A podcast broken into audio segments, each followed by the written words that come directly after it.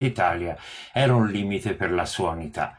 Però per arrivare ai tempi risorgimentali diciamo che la questione romana prende avvio con il conflitto fra Stato e Chiesa. Conflitto fra Stato e Chiesa quando il liberalismo dello Stato piemontese e poi nazionale italiano contrasta con la volontà del Papa di conservare il potere temporale.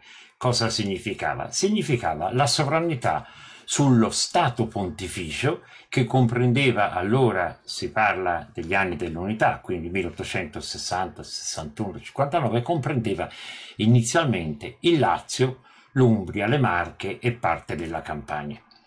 In realtà con la guerra del 59-60 e soprattutto con il, la spedizione di Vittorio Emanuele II che eh, strappa le Marche allo Stato Pontificio, Roma, lo Stato della Chiesa si ridusse alla sola città di Roma protetta dai francesi.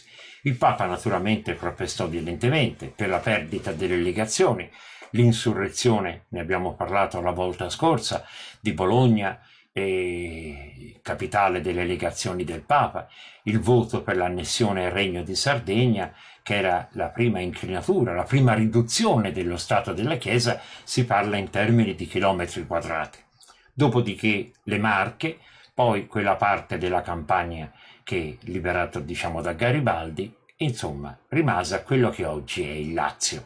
Questa era la situazione al momento dell'unità d'Italia nel 61 e naturalmente la protesta del pontefice era stata violenta, violentissima, aveva mandato la scomunica non solo contro i profanatori dello Stato della Chiesa, quindi Vittorio Emanuele II in, tes- in testa, Cavour, Garibaldi e tutti gli altri patrioti che avevano puntato sull'unità d'Italia, ma addirittura coloro che sostenevano che eh, la Chiesa avesse, diciamo, la primazia del potere spirituale, ma non quello temporale, cioè la divisione antica di Cesare da, eh, del potere politico, civile a parte dello Stato e la, la, la Chiesa il potere spirituale. Già Cavour, una volta che fu fatta l'unità d'Italia, fece la famosa frase libera Chiesa in libero Stato. Cioè la Chiesa e lo Stato devono procedere ognuno per suo conto, uno al potere civile, l'altro alla supremazia sul potere religioso. Fu un contrasto, come sapete, destinato a durare dall'Unità d'Italia fino al 1929, fino ai patti lateranensi di Mussolini, con i quali lo Stato italiano riconosceva la sovranità a un piccolo territorio di Roma, che è quella che ancora oggi è la città del Vaticano. Ma restiamo alle origini. Le origini videro la presa di Roma nel 1870. La questione romana era già cominciata dopo l'unità d'Italia, tant'è uno dei principali riflessi e conseguenze fu la mancata partecipazione dei cattolici alle elezioni politiche, non alle elezioni amministrative, perché quelle erano estremamente importanti perché nei comuni si decideva sull'insegnamento o meno religioso nelle scuole. Le elezioni politiche no, venivano disconosciute dal pontefice che, Pio IX, che con un documento la, il non expedit rispose a una domanda dei vescovi se i cattolici dovevano andare a votare o meno. La risposta fu che dovevano astenersi e questo durerà praticamente fino ai primi anni del Novecento, quando ci sarà la cosiddetta conciliazione silenziosa fra Giolitti e la Santa Sede. Ma quello è un altro momento che esamineremo in maniera successiva.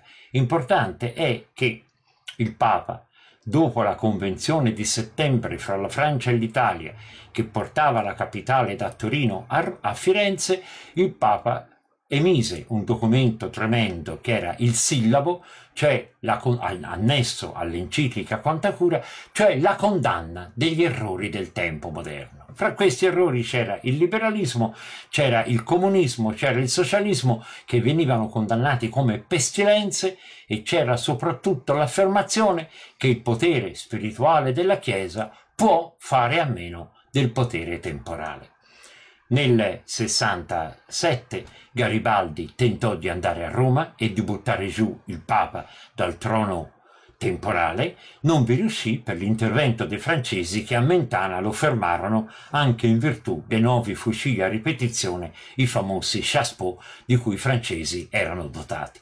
Ma nel 70 nulla poté quando la guerra franco-prussiana vide la disfatta di Napoleone III, il grande protettore dei francesi, e la vittoria dei prussiani. A questo punto la Francia repubblicana non si preoccupò più della tutela di Roma e alla vigilia del 20 settembre, il re scrisse al pontefice dicendo che per mantenere l'ordine pubblico si vedeva costretto ad occupare Roma. Il pontefice rispose che non c'era affatto nessun disordine ed in questo aveva ragione e che si trattava di un vero e proprio atto di aggressione. Questa aggressione ci fu il 20 settembre, come sappiamo, con l'apertura della breccia di Porta Pia da parte dei bersaglieri a Piazza Cadorna e l'ingresso delle truppe italiane in Roma.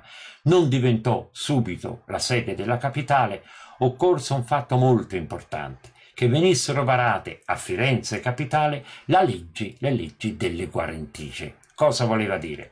Che agli occhi delle potenze europee il Papa doveva essere garantito sulla piena autonomia e libertà spirituale. Queste leggi infatti furono approvate solo dal Parlamento italiano, non dal pontefice che le respinse violentemente. Queste leggi davano tutte le garanzie al sovrano come un re senza territorio e tutti i territori dei palazzi vaticani venivano considerati come ambasciate, con una sorta di immunità diplomatica per cui nessuno poteva fargli ingresso dello Stato italiano, della forza pubblica italiana. L'unica cosa era che, come accade per le ambasciate, la sovranità era sovranità italiana e questo inasprì la questione romana che avrebbe raggiunto poi delle delle punte, delle, degli scontri veramente violenti, ma questi li vedremo in seguito.